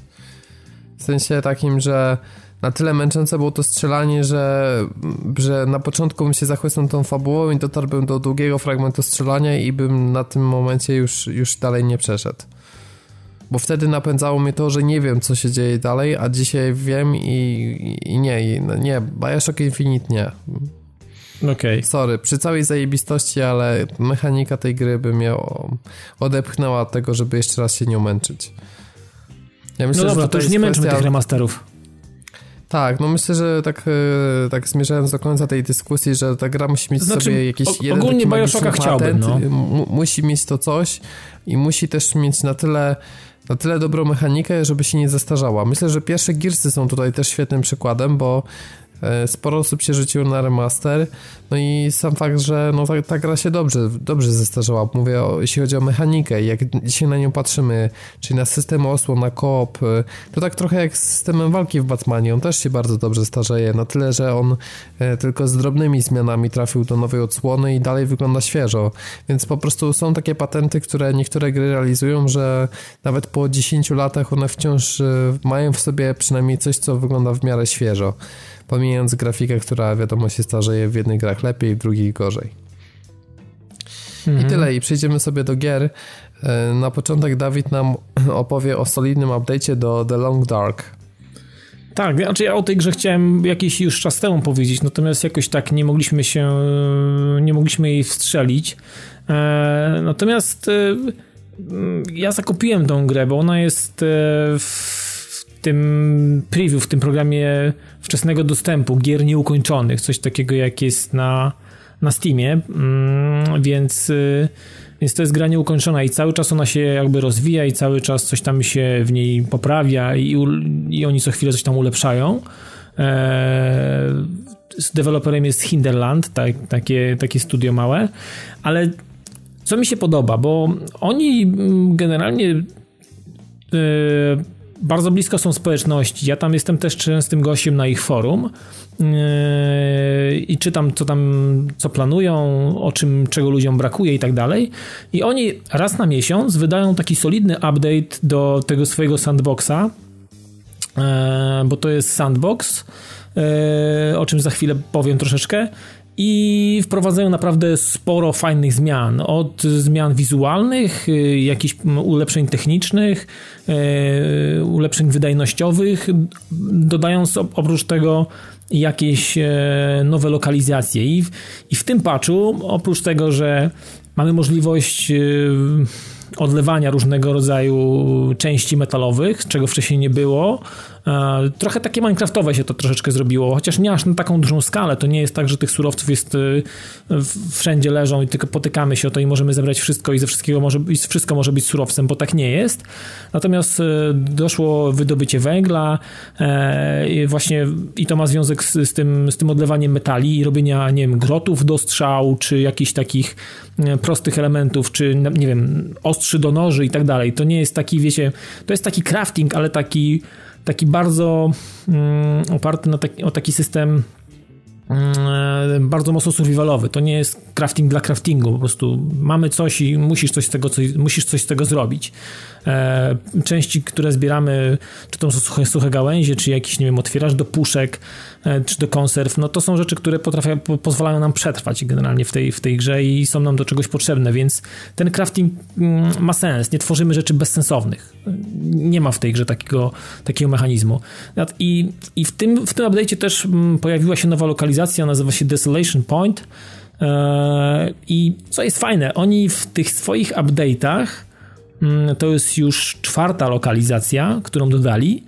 I co jest fajne, te wszystkie lokalizacje mm, są ze sobą w jakiś sposób połączone, połączone. Z jednej lokalizacji do drugiej możemy przejść w jakąś, jakąś tam ścieżką. Oczywiście oni nie podają, gdzie jest ta ścieżka i chodząc po, konkretnym, po konkretnej lokalizacji Mm, udaje nam się przez jakąś jaskinię przedostać do konkretnego mm, regionu, tego nowego albo tego, który gdzieś tam już jest stworzony i wtedy on się nam jakby e, aktywuje i za każdym razem możemy zacząć przygodę od tego, tego konkretnego miejsca, które dało nam się odkryć. Ja jeszcze nie udało mi się znaleźć ścieżki do Desolation Point. Nie chcę czytać na forum, jak tam dojść, bo pewnie ludzie już to rozkminili. Mm, generalnie też nie ma mechanizmu mapy, nie możemy sobie sprawdzić, gdzie jesteśmy. Ludzie rysują mapy. Wyobraźcie sobie, że ludzie rysują mapy na kartkach, przenoszą to na kartkach, robią grafiki e, e, jakieś w oparciu o to, jak zwiedzają. Coś podobny mechanizm, jak jest mm, Darkwood, że tam też nie ma mapy. Tam za każdym razem, znaczy oczywiście tu jest sandbox, on jest zawsze wygenerowany tak samo i jeżeli chodzimy często po jednej lokalizacji, to ona nam się opatrzy i wiemy, gdzie jesteśmy. Natomiast poza kompasem i jakiegoś takiego, wiecie, e, grania na azymut, nie ma nic. E, I, I fajnie jest patrzeć na to, jak e, społeczność żyje wokół tego wszystkiego, jak rysują właśnie sobie te mapy, mówią, co, co w danym rejonie udało im się odkryć, i w oparciu o to ktoś szkicuje coś, nanosi to na tą mapę, i, i generalnie to, to, to, to cały czas żyje, więc to jest, to jest fajna rzecz. Generalnie mm, polecam wam sprawdzić, może nie, niekoniecznie kupować, bo to może być dla kogoś nudne chodzenie po prostu gdzieś na jakimś wygnajewie, gdzie nie ma żywej duszy, są tylko zwierzęta e, i przebrzydła zima, która nas wykańcza, jeżeli nam się po prostu nie uda. mm, w odpowiedni sposób zaplanować podróży czy wyjścia z bezpiecznego miejsca, w którym nie mieszkamy, albo udało nam się znaleźć jakiś dom po kimś i sobie tam żyjemy, tam sobie śpimy, tam się ogrzewamy, tam nie wiem, spożywamy posiłki, cerujemy skarpety, bo tutaj naprawdę jest masa takich rzeczy, e, e, łącznie z naprawą właśnie obuwia e, czy odzieży, więc naprawdę jest sporo robienia takiego powolnego i takiego i trzeba, trzeba, trzeba, trzeba myśleć nad tym, co, co się będzie robiło, jak będzie wyglądało każde, każde wyjście na zewnątrz, bo śmierć czyha praktycznie na każdym kroku. E, w zależności od tego, jeszcze jaki ustawiłem poziom trudności, to zwierzęta też są agresywne, e, wilki potrafią nas atakować, więc musimy zwracać uwagę na to, jak się poruszamy, czy robimy to głośno, czy idziemy z wiatrem, czy pod wiatr. No masę takich, wiecie, fajnych elementów, które, które dają masę frajdy, więc no, z ogromną ciekawością obserwuję to, jaki kierunek i jak bardzo e, fajny został ten kierunek obrany e, w kwestii rozwoju tej, tej gry, więc The Long Dark na chwilę obecną chyba kosztuje 69 zeta na, łoniaku i na, na pewno tańszy jest na, na Steamie.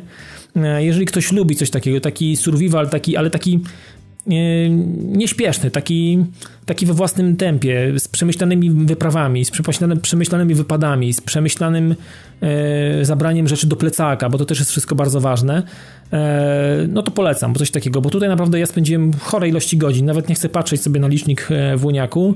E, całe szczęście, że jeszcze nie ma achievementów w tej grze i, i system nie zlicza mm, tego może poprawnie, natomiast spędziłem tam naprawdę masę, masę godzin i myślę, że spędzę, spędzę jeszcze kolejne, więc no polecam. Bardzo fajny, fajny tytuł i bardzo fajny kierunek rozwoju tego tytułu. Dużo, dużo zmienia się na plus, zdecydowanie. No dobra, to myślę, że tyle. E, fajnie, że nam przybliżyłeś. Teraz w sumie przejdziemy do naszego głównego dzisiejszego e, miejsca w rozpisce, naszej głównej gry, czyli Destiny The Taken King, e, o, którym o której wspominaliśmy w kontekście konkursu. E, no i tutaj e, Piotrek jakby porządnie już y, przysiadł do tej produkcji, już większość zobaczył, rajdu jeszcze nie, natomiast wszystkie inne rzeczy tak. No i teraz sobie trochę pogadamy o tym, czy, czy rzeczywiście zmian jest sporo i czy, czy warto wrócić, albo czy może warto zacząć, bo jest też masa osób, które jakby na tej drugiej fali hype'u też chciałyby spróbować e, dołączyć. No i to Piotrek, znaczy... powiedz mi, czy poczułeś no. w ogóle świeżość e, w tym wszystkim, czy, czy to jest raczej na takiej zasadzie jak, nie wiem, jak fani FIFA, którzy kupują co roku e, grę i po prostu są takimi hardkorami, że widzą te bardzo subtelne zmiany w mechanice, takie naprawdę na najniższym szczeblu, ale dla nich to wpływa bardzo mocno, bo oni są tak po prostu wgłębieni w tę mechanikę. Czy, czy jest też sporo takich zmian, można powiedzieć, wiesz, takich zasadniczych, fundamentalnych? To znaczy tak, jest, jest bardzo dużo zmian, które są widoczne po prostu gołym okiem. I tutaj ja, ja już to powiedziałem i powtórzę to, tak, że, że po prostu Destiny The Taken King pokazuje jak bardzo spieprzoną grę w zeszłym roku Activision ośmieliło się wydać. I ja aż tak- zrobiłem... Tak, aż tej... tak źle? O Jezu, daj spokój, po prostu, to znaczy aż tak źle, to teraz widać po prostu, że było aż tak źle. Bo okay. po prostu mechaniki, które się teraz zmieniły, te wszystkie, wszystkie rzeczy odnośnie, odnośnie tego, jak się zdobywa ekwipunek, fakt, że endgame jakby nie polega na tym, że musisz zebrać ekipę i pójść na raid, tylko po prostu możesz mieć maksymalny, maksymalnie dobry sprzęt, nie chodząc nawet na te rajdy, no to wszystko jest, wszystko jest jakby po prostu takie bardziej przystępne użytkownikowi. Z jednej strony są zmiany, które po prostu mi się najzwyczajniej w świecie nie podobają, bo mamy te takie raz na tydzień, to oczywiście to, to są bardzo specyficzne rzeczy, tak, ale mamy te wyzwanie raz na tydzień, czyli ten e, Nightfall, Nightfall Heroic Strike, czyli tam, czy, czy jakkolwiek on się nazywa. W każdym razie, no jest tak zwany Nightfall, czyli strike w momencie, gdzie wszyscy z twojego fireteamu zginą, z twojej, z twojej ekipy, to lądujesz na orbicie i musisz zaczynać od początku, bo to ma być takie, taki mini raid jakby, no takie wyzwanie. I mhm. teraz dokonali takich zmian, że, że w momencie, kiedy wszyscy zginą, no to po prostu wracasz do checkpointu, tak? Że już nie ma tego wywalania na orbitę, co moim zdaniem trochę, trochę z tego wyjęło. I ja rozgrywałem już Nightfalla po, po wyjściu dodatku i zapomniałem kompletnie o tym, że, że się nie wraca na orbitę, więc no miałem trzy razy więcej emocji, póki, póki o tym nie pamiętałem po prostu. Bo, bo przechodzenie nowego strajku z duszą na ramieniu, po tym jak się w niego wpompowało dwie godziny próbując go wysolować, no to to jest no trochę, tak. trochę, trochę inny rodzaj rozgrywki. Natomiast od, od, samego początku, tak, w momencie, kiedy przyjdziecie do domu i wyjmiecie płytę z opakowania, a macie grę z zeszłego roku, no to zobaczycie, że płyta jest niezwykle podobna i tutaj chciałem przeprosić, ponieważ ja powiedziałem jakieś dwa czy trzy odcinki temu, że The Taken King będzie zupełnie nową grą, w sensie, że, że będzie to zupełnie nowy Bless i nowa instalacja. Okazuje się, że nie, że nie jest to nowa instalacja i, i tutaj jakby no moja kulpa, natomiast no problem tak w tym Lista momencie polega... też nie jest nowa, tylko jest jako dodatek rzeczywiście. Tak, dokładnie, natomiast no problem tutaj polega też na tym, że w momencie, kiedy ktoś ma jakieś słabsze, wolniejsze łącze. Robert. no to, to, to niestety, ale... Coś się przycięło akurat, wiesz? Tak, to dobrze. Dobrze, dobrze. W każdym razie w momencie, kiedy po prostu macie słabsze łącze, no to nie spodziewajcie się, że wszystkie trzy dodatki, które wyszły do tej pory, łącznie z The Taken King, będą na płycie, tylko po prostu dostaniecie kod i trzeba będzie to zasysać, przy czym ostatni, ostatnia łatka, która zawiera w sobie Taken Kinga, to jest prawie 18 giga danych. Więc no, biorąc pod uwagę to, jak, jak PSN lubi działać, a raczej nie lubi, to możecie kupić grę i wyjechać na weekend. Jak wrócicie, to prawdopodobnie będzie gotowa do rozgrywki. Mhm. Także tutaj, tutaj jest taki mały no karny kutas na dzień duży dobry. minus w sumie, no bo dla mnie to na przykład by się wiązało z tym, że wydałbym kasę, a potem i tak musiałbym trzy dni czekać. Bo w tym momencie, znając życie, ty już byś zdążył wylewelować na, y, na ten maksymalny 40 poziom. No i to mniej więcej tyle czasu mi zajęło 3 dni.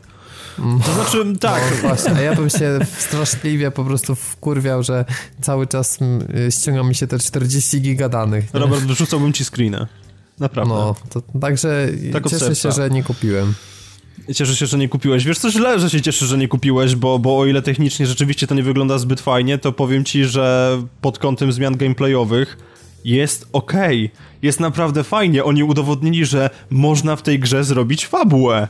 To jest najdziwniejsze, to, jest po prostu dla mnie to było tak kosmicznie dziwne, to co się wydarzyło, że nagle... Naprawdę? nagle... Ale, a czy oni no. przebudowali tylko nowe questy, czy stare też w jakiś sposób? E, nie, przebudowali tylko i wyłącznie nowe questy, ale z kolei przebudowali stare strajki. Ponieważ cała idea fabularna tego nowego dodatku kręci się wokół tego, że pojawia się ten ojciec Kroty, Oryx. Krota to jest ten taki świecący ludek, którego zabijaliśmy na rajdzie w dodatku tym drugim. Um, I Oryx, je, Oryx jest w stanie porywać do swojego wymiaru jakby przeciwników, a następnie wypluwać ich odmienionych. I to, to tutaj nie ma po prostu podziału na, na klasy przeciwników jakby, a po prostu porywa wszystkich porówno i później ich zwraca, żeby walczyli dla niego.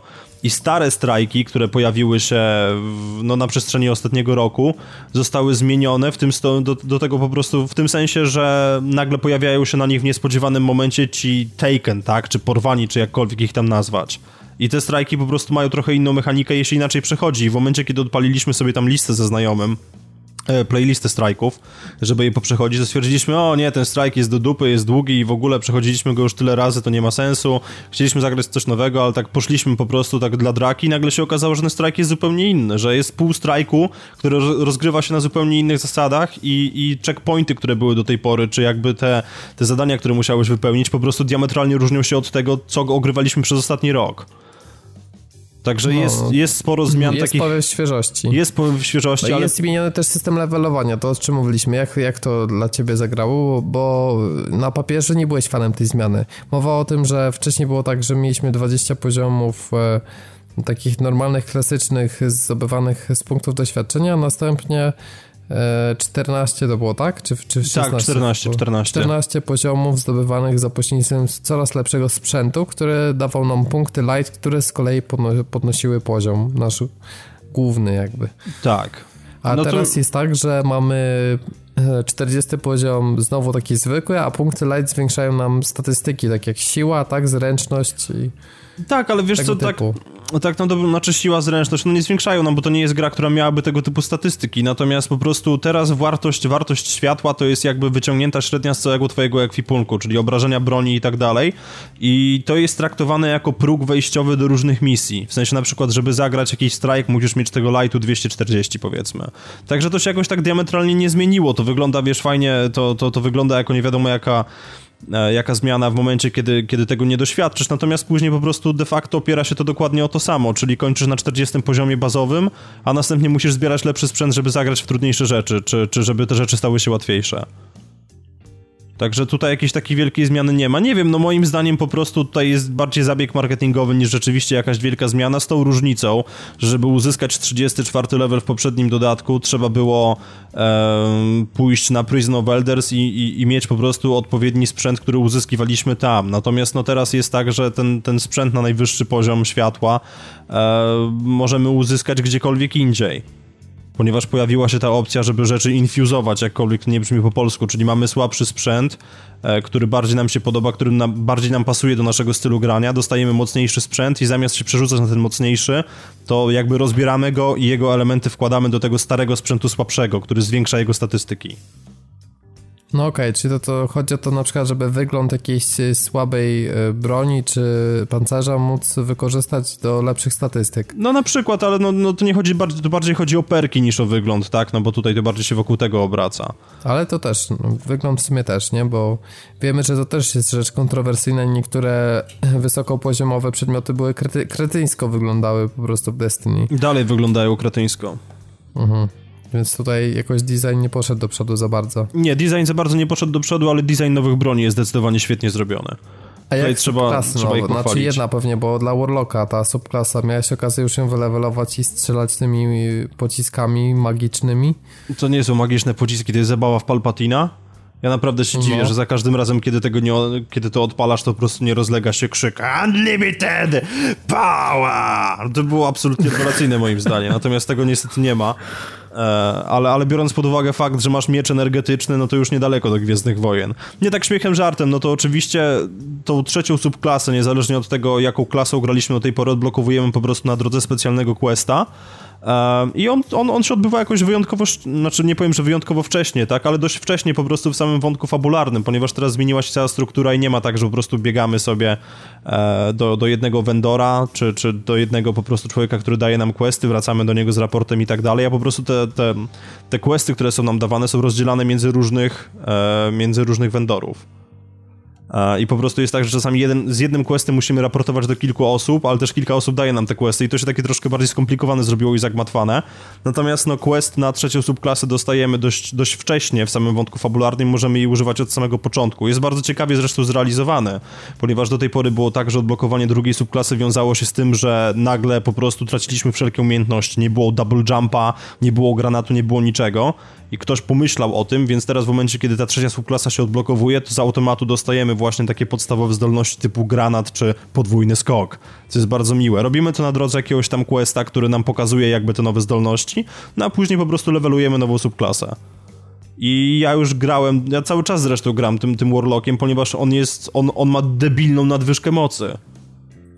On ma debilną nadwyżkę mocy, bo w momencie, kiedy wpadasz w tłum przeciwników, to po prostu ich wycinasz tymi piorunami, bo one przeskakują z jednej osoby na drugą. Tam oczywiście trzeba to odpowiednio ustawić, ale... Czyli e, nie wyszło tak, że trochę balans zaburzyło? I że Nie, wiesz co, to nie zaburzyło balansu z tego względu, że teraz każda jakby klasa, ja głównie grałem z osobami, które, e, które są hunterami i hunter teraz dostał właśnie nową subklasę, która jest taka bardzo stalkerowata, bym powiedział, ponieważ masz granat, który sprawia, że możesz zniknąć. To jest klasa taka bardzo do supportu, bo ten, ten łuk właśnie zdecydowanie osłabia przeciwników, sprawia, że twojej kompanii z drużyny zadają o wiele większe obrażenia, e, właśnie możesz sprawić, żeby na krótką chwilę zniknęli. Jest w ogóle jedna misja fabularna zbudowana wokół tego, że trzeba znikać razem ze swoimi znajomymi i się przemykać. Jest naprawdę rewelacyjnie zrobione. I jakby Warlock na tej nowej subklasie nie stracił absolutnie nic, z tego względu, że do tej pory mieliśmy Voidwalkera, który był bardzo dobry na, na, na PvP. Mieliśmy Sunsingera, który był taką właśnie klasą supportującą, w sensie, że jeżeli wszystkich zabili, no to mogłeś wstać, tak, jakby je uratować misję, a teraz jest po prostu taki pospolity nakurwiarz, który wpada w tłum i wycina wszystkich w pień. Także moim zdaniem tutaj balans absolutnie, absolutnie nie został zachwiany, on po prostu właśnie dopiero teraz jest w tym właściwym miejscu. E, a powiedz jak Nolan North i Ghost, bo jak słyszałem porównania z Dinklage'em, to szczerze powiedziawszy trochę się zawiodłem na Nolanie, bo moim zdaniem mm, jakiś taki taki pospolity jest ten głos Ghosta, no. Nolan no, North... Jak, jak, tak jak Nolan North jest pospolity, można powiedzieć, jeśli Nie, okej, okay, ale Nolan North w tej brzmi przez 95% czasu nie brzmi jak Nolan North. Oni naprawdę musieli się bardzo zdrowo pobawić modulacją, ponieważ jego po prostu nie słychać, żeby to był on, to jest raz. A dwa, że no, przepraszam bardzo, po roku narzekania na Petera Dinklage'a, chciałbym powiedzieć, że Dinklage odwalił lepszą robotę. Naprawdę, bo, bo jego Ghost miał jakby trochę więcej charakteru, a ten, ten... No właśnie, był taki unikalny, a ten jest taki po prostu y, na zasadzie, wiesz, y, random y, robotic voice, nie? Trochę tak, tak, ale wiesz, tutaj też przy okazji też zostało uwypuklone to, że w zeszłym roku wcale nie zawinił Dinklage, a zawiniło po prostu kierownictwo, które było w Bungie. Bo w momencie, kiedy dostajesz w swoje łapy voice aktora, który jest naprawdę światowej klasy i, i może zrobić wiele rzeczy, patrz Shadow of Mordor, w którym po prostu brzmi obłędnie, i, I w momencie, kiedy, kiedy stary Ghost jakby emanował w pewnych miejscach emocjami takimi, że jest z tobą rzeczywiście i próbuje spierdzielić, a ten ci po prostu szepcze. W momencie, kiedy wybiega na ciebie armia przeciwników, on do ciebie oh, we've woken the hive. To jest takie, serio? Naprawdę? Naprawdę to się właśnie stało? To jest druzgocące aż momentami. I on owszem rzuca żarty, on jest taki troszkę bardziej komunikatywny, jakby bardziej się, bardziej się z nami związywał. Ma też więcej quest, kwestii nagranych, ponieważ w momencie, kiedy gram strike z kimś i słyszę, co Ghost mówi u niego, to nie zawsze są te same kwestie. Jest troszkę większa wariacja, ale nie zmienia to faktu, że Ghost jako, jako persona, tak, stał się o wiele bardziej miałki w tej chwili. I cała ta zabawa związana z tym, że jego rola w grze będzie teraz większa, że będą rzeczy do skanowania, owszem to jest i w momencie, kiedy jakaś rzecz do skanowania się pojawi w naszym otoczeniu, to się pojawia taka ikonka Ghosta w prawym górnym rogu ekranu, możemy pójść, dowiedzieć się czegoś, tak? Ale to są takie zwykle dwie, trzy linijki tekstu i de facto one jakoś strasznie nie wpływają na gameplay. Co natomiast wpływa na gameplay, jeżeli chodzi o Ghosta i Nolan North nie ma z tym absolutnie nic wspólnego, to jest fakt, że na tej nowej miejscówce, a więc na tym dreadnocie całym, gdzie, gdzie Oryx przylatuje do Układu Słonecznego robi rozpierduchę. Są miejsca, gdzie w momencie, kiedy wyciągniemy Ghosta, pojawiają się nam ukryte ścieżki, są zawieszone w powietrzu kamienie i to jest naprawdę bardzo fajna sprawa. To jest taki trochę Indiana Jones e, i, i, i nie pamiętam, jak się nazywał ten kielich którego on szukał, święty graal, whatever. W każdym razie właśnie jest tak, że ukazują nam się ścieżki, których normalnie nie widzieliśmy i to jest naprawdę świetnie zrobione, ale mówię, Nolan North nie miał tutaj absolutnie nic do rzeczy, to jest po prostu Bungie, które poszło po rozum do głowy. Podobnie jak zresztą poszło po rozum do głowy w kwestii fabuły, która teraz jest napisana o wiele lepiej, jest napisana zabawniej i Nathan Fillion, którego znamy z Firefly'a i który ostatnio użyczał twarzy do Halo 5, pojawia się też tutaj jako ten, ten, ten mistrz, tak, hunterów, wysyła nas na misję i rzeczywiście on naprawdę od groma wnosi, on jest takim najbardziej ludzkim przedstawicielem tych, tych, tych wszystkich klas, które, które są w tej grze. Także Filion naprawdę tą grę wygrywa i sposób pisania tych wszystkich dialogów, tego e, ca całej fabuły zdecydowanie się zmienił, także tutaj naprawdę Bungie zasługuje na pokłon i na kopa w dupę za to, że w zeszłym roku nie zrobili tego w ten sposób. Proste. Jeżeli zaś chodzi o takie podstawowe me mechaniki e, gameplayowe, no to niewiele się zmieniło, tak? Strzelanie dalej jest idiotycznie przyjemne, i, i, I to w zasadzie chyba tyle, co można jeszcze powiedzieć. Ewentualnie o PvE, tak? E, PvE troszkę się zmieniło. O matko, PvP, co ja mówię, ponieważ nowe mapy są zdecydowanie bardziej wertykalne. I to jakby otwiera nam. To są zupełnie nowe doświadczenia, ponieważ ja nie przypadałem za tymi mapami multiplayera. To było trochę na takiej zasadzie, że jeżeli wiedziałeś, gdzie się ukryć i miałeś postać, która potrafiła znikać, to mogłeś po prostu wygrać mecz siedząc i kampiąc z jednego miejsca. Natomiast teraz właśnie te mapy zrobiły się o wiele bardziej wielowymiarowe, są urozmaicone w związku z tym, że pojawiły się na nich różne portale. E, mamy też nowe tryby rozgrywki, typu na przykład Mayhem, który polega na tym, że idiotycznie szybko się wszystkim ładują supery i to jest jedno wielkie pole bitwy, które jednak przynajmniej mi sprawia dziko przyjemność. Także no, Bungie, Bungie po prostu się postarało nie, nie odpierdzielili tym razem przynajmniej maniany i szczerze powiedziawszy, Tylko patrząc... Jest... Tak? No, no, no, nie, no patrząc, patrząc na ich marketing po prostu, na to, co oni robili, jak o tym mówili i te idiotyczne streamy, gdzie grupa nerdów zgromadzona, zgromadzona w jakimś tam pokoju zaczynała bić brawo w momencie, kiedy powiedzieli o powiększonym wolcie, ja bym, ja bym tej gry nie kupił, ja bym po prostu stwierdził, okej, okay, kolejne, kolejne rozszerzenie, ale chyba już dałem szansę Destiny wystarczająco dużo i po prostu może czas odstawić ją na półkę, natomiast to, jak ta gra wygląda, jak, jak, jak się w nią gra, no to to jest absolutna rewelacja. No, to, to zadałeś ćwieka. Tylko najgorsze w tym wszystkim jest to, że e, musimy mieć Season Passa już kupionego i wtedy mamy za 169 zł e, wersję cyfrową lub idziemy do sklepu i kupujemy za 209 zł e, jeszcze raz płytę z Destiny, taką samą jak już mamy i wtedy do tego Season Pass z poprzedniego roku i dodatek do Taken King. Więc no naprawdę, no niestety, to jest, sensowną opcją jest, jest wygranie go w konkursie na Pad TV. O Boże. Nie, ale tak serio, no. Ale jakbym był, tak się, się teraz śmieję, że reklamuję, ale no strasznie szkoda byłoby wydać mi taką kasę na, na dodatek, jakby nie patrzeć. To znaczy, wiesz, kwestia jest jeszcze tego typu, że osoby, które grały do tej pory jak, naj, jak najbardziej dalej grać mogą, ale po prostu mają otrzymały całą masę usprawnień, ponieważ to wszystko, co się pojawiło w patchu 2.0 jest jakby wrzucone dla wszystkich. Więc wszyscy teraz korzystają z tego, że jest uproszczona gospodarka tymi wszystkimi tam magicznymi walutami, um, ale problem polega na tym, że oni nie mają dostępu do lwiej części, części zawartości, bo na przykład poblokowały się im tryby multiplayer chociażby, więc Bungie naprawdę tutaj... tutaj... I wszystkie te Weekly, Heroic i Nightfall też są Tak, ale one, wiesz, to tutaj akurat blokada po prostu wynika z faktu, że osoby, które nie mają dodatku nie mogą wbić się na wyższe levele, no ale to... No ale jakby to też jest, wiesz, bo poprzednio to tak było, że jeszcze dałoby radę, ale teraz jest już na tyle powiększony ten level, że nie ma opcji po prostu. No nie, nie ma ale opcji. Ale z drugiej strony, wiesz, no, e, to akurat i tak e, myślę, że to jest i tak już e, sprawa przedawniona, bo Destiny podstawowe ma na tyle niedużo e, zawartości, że i tak nie ma sensu w nieskończoność to grać, jeśli nie można na tej postaci jakoś powiększyć, ulepszyć. No i tak gra traci sens, więc w sumie już po co ktoś miałby grać w podstawową wersję tak naprawdę. No to prawda, tylko po prostu obawiam się, że w związku z tą polityką nową, e, która jest kierowana właśnie między innymi chodzi o te zmiany w Nightfallach, w uproszczeniu niektórych rzeczy, Wydaje mi się, że, że w związku z tą polityką oni stracą więcej starych graczy, którzy się jakby przyzwyczaili do niektórych rzeczy, niż zyskają nowych. To, to, to jest moje wrażenie, bo nie słyszałem o tym, żeby ktoś e, ktoś powiedział, znaczy, żeby, żeby wiele osób mówiło, tak, na tej zasadzie, że o, wyszedł The Taken King, to teraz w końcu kupię Destiny. Raczej słyszałem, że o, wychodzi The Taken King, to ja w takim razie podziękuję. A no widzisz, chociaż z drugiej strony PS4 zanotował, znaczy Sony zanotowało najlepszą cyfrową premierę e, właśnie dzięki Destiny, e, że nawet e, liczba graczy była większa niż na starcie e, tej pełnoprawnej wersji.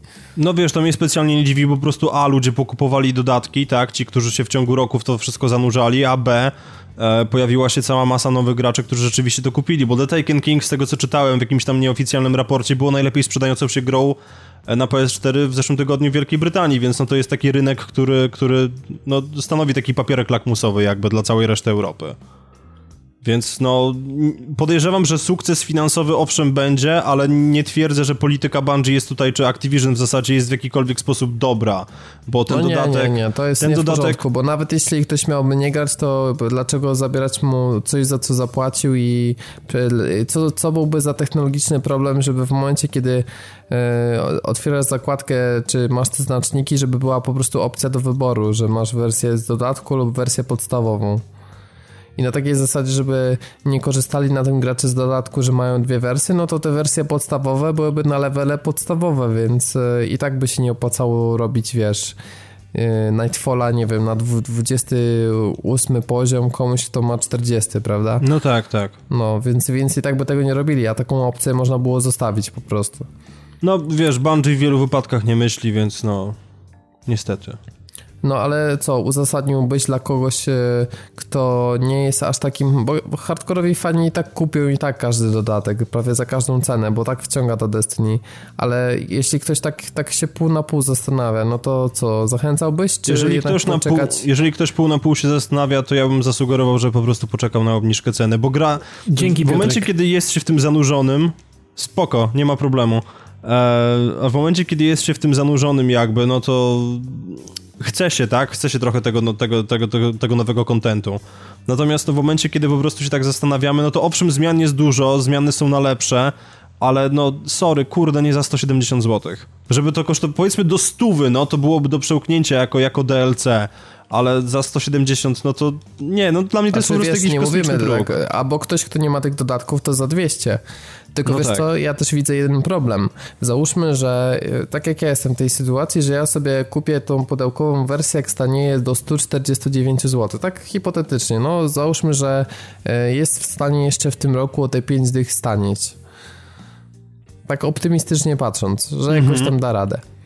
E, no i kupiłbym, po czym okazuje się, że na przykład 28 e, stycznia, tak rzucam w ogóle, z, wymyślam, wychodzi pierwszy dodatek Season Passa e, i Season Pass będzie kosztował 169 zł na kolejne dwa dodatki. Jako Ale nie ma Season Passa. Nie ma Season Passa, nie ma zapowiedzianych dodatków ale to jest lada chwila, bo moment i będą. No tak, tak coś czuję, dlatego że pamiętasz, jak była ta rozpiska, yy, która się bardzo dokładnie sprawdza, to właśnie było, że dwa mniejsze dodatki, jeden duży i znowu dwa mniejsze.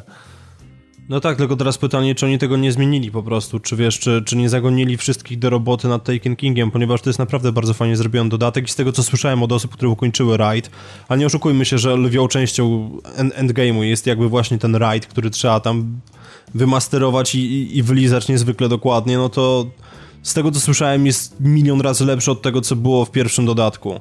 I wydaje mi się, że oni całą, całą, po prostu całe biuro zagonili do pracy nad tym i w tej chwili po prostu mogą zaczynać pracę nad jakimiś nowymi dodatkami albo po prostu dłubać nad Destiny 2, które ma się pojawić w przyszłym roku. Także ja nie jestem przekonany, czy zobaczymy teraz w styczniu jakiś, jakiś dodatek do tej gry. No ja właśnie, wydaje mi się, że ich polityka jest taka, żeby cały czas coś dodawać, no ale zobaczymy. Wolałbym, żeby nie, no wtedy to byłoby spoko dla osób, które właśnie chciałyby jeszcze wskoczyć, bo jak nie, no to jest to ryzyko, że po prostu, wiesz, jak nie zapłacisz, to jakby nie, nie nadążysz za tym, wiesz, posuwającym się kontentem do przodu. Ale mam nadzieję, że z racji tego, że ten dodatek jest większy, to jakby więcej czasu będzie na to, żeby żeby go ugrywać, bo pamiętasz od premiery Destiny do pierwszego dodatku tam dosyć sporo czasu minęło.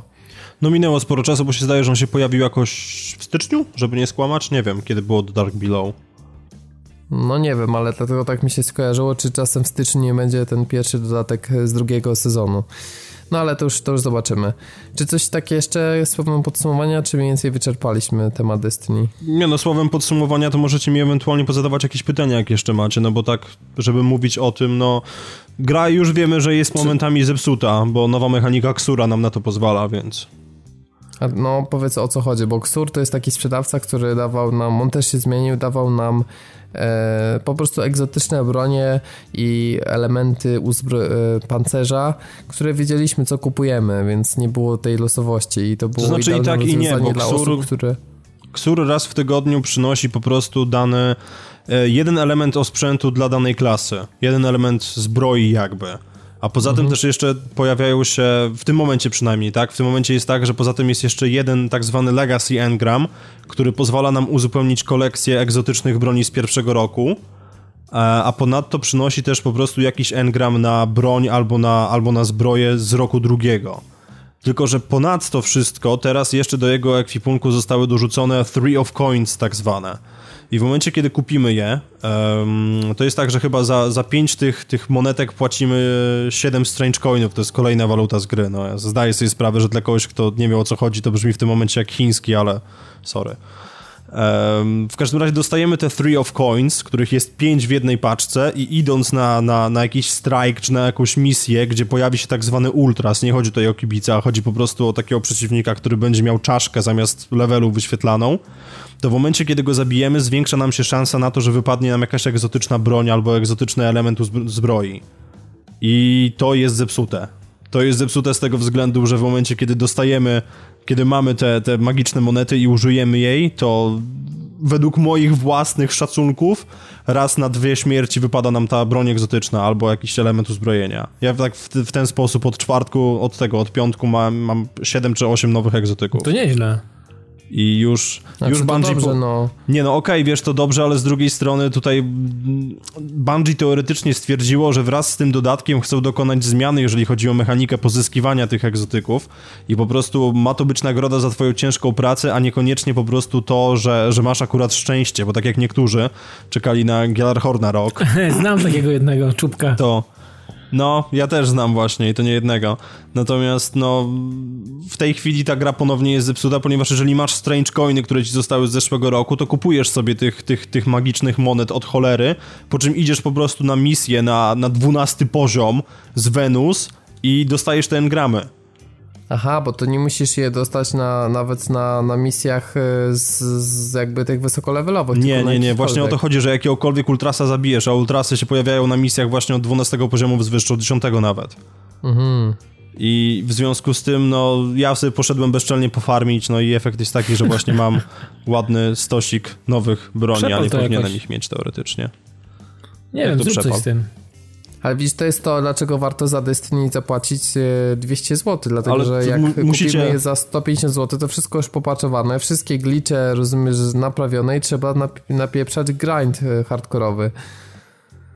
No, no w samo. sumie tak, masz, masz w tym trochę racji. To, to może być właśnie ta polityka, którą, którą tutaj Bungie będzie prezentował, jeżeli chodzi o ceny. Natomiast no nie wiem, moim zdaniem warto jest kupić ten dodatek, ale mówię, tak jak w, w, momencie, kiedy on po prostu troszkę potanieje. Jeżeli jesteś starym wyjadaczem, no to nawet nie masz nad czym się zastanawiać, bo po prostu to już naprawdę... masz ten dodatek, po prostu nie No to swoją się. drogą, tak, można i tak.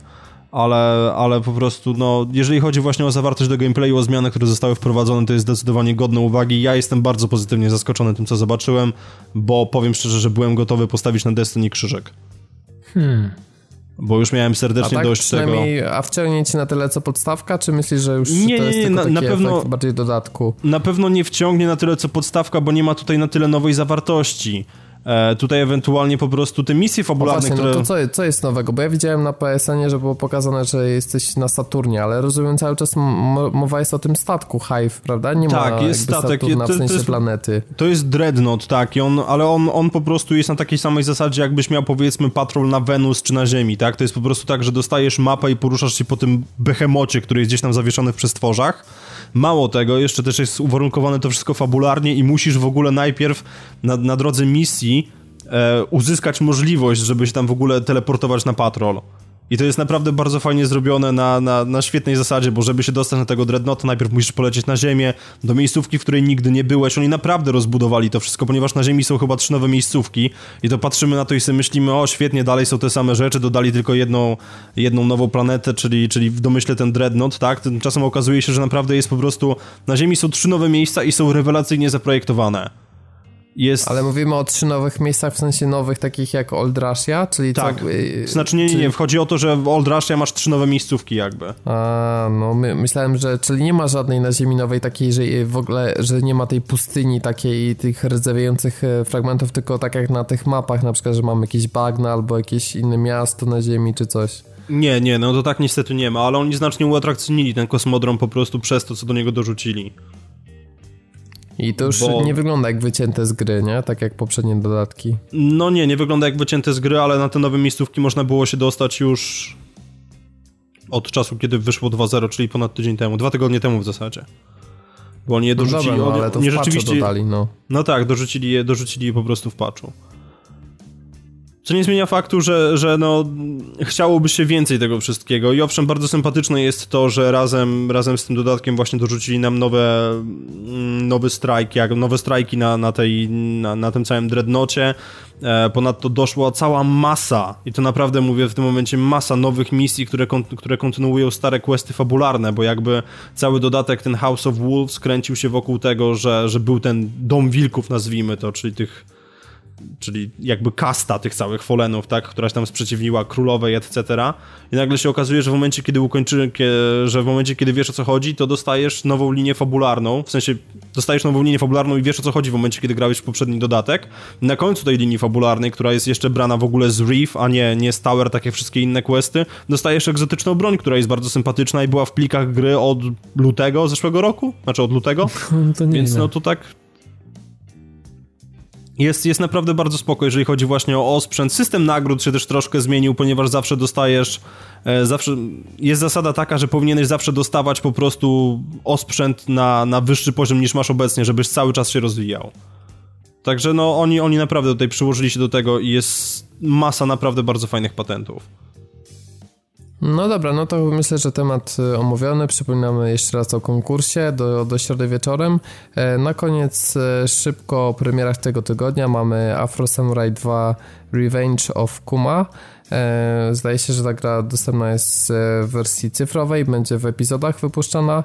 E, mamy w czwartek premierę FIFA 16, e, a w piątek dodatek do City Skylines, czyli symulatora miasta, który tak bardzo mi się podobał i który wszystkim polecam, After Dark i też taka bardzo pozytywna informacja i że deweloperzy potrafią też wprowadzać bardzo pozytywne patche, mianowicie E, jakby główny element tego dodatku, czyli możliwość obserwowania miasta nocą, e, zostaje wprowadzony dla wszystkich posiadaczy podstawki za darmo w formie patcha. No proszę. E, I tak samo jak część nawet nowych budynków i specjalizacji z tą nocą związanych. Także to jest naprawdę bardzo fajna rzecz, bo po prostu no, w ten sposób jakby e, też nie wprowadzają takiej potrzeby, że gracze by musieli, nie wiem, jakieś mody yy, tworzyć, czy, czy nie wiem, jakoś prosić twórców o tym, żeby yy, wprowadzili kompatybilność dla, dla jednocześnie tych modów dla dodatku i podstawki. W ten sposób właśnie dzięki temu rozwiązaniu, że patch będzie dla wszystkich, yy, to ta sprawa modów będzie bardzo ułatwiona, no i to jest taki miły gest, więc pochwalamy. E, no i na koniec zapraszamy Was na padtv.pl. Teraz naprawdę musicie, bo tam dzieje się dużo. E, jest gość niedzielny, jest konkurs i e, cały czas jest strona aktywna. Tam są rzeczy po prostu. Skarby, skarby, skarby. Są rzeczy. Tak, tak jak skarbem jest nasza społeczność na, na Facebooku, gdzie cały czas dzieją się też ciekawe rzeczy. Jesteśmy na Twitterze, e, w Red Rocket Network oraz w Radiu Gierem. Ja już Wam dziękuję za uwagę. E, prowadziłem dzisiejszy odcinek, ze mną dzisiaj Dawid Maron. Dzięki, do usłyszenia za tydzień po Pixel Heaven. E, dokładnie tak, przypominamy jeszcze o tym i Piotrek Modzalewski. Dzięki wielkie za uwagę, hej. Do usłyszenia, trzymajcie się, hej.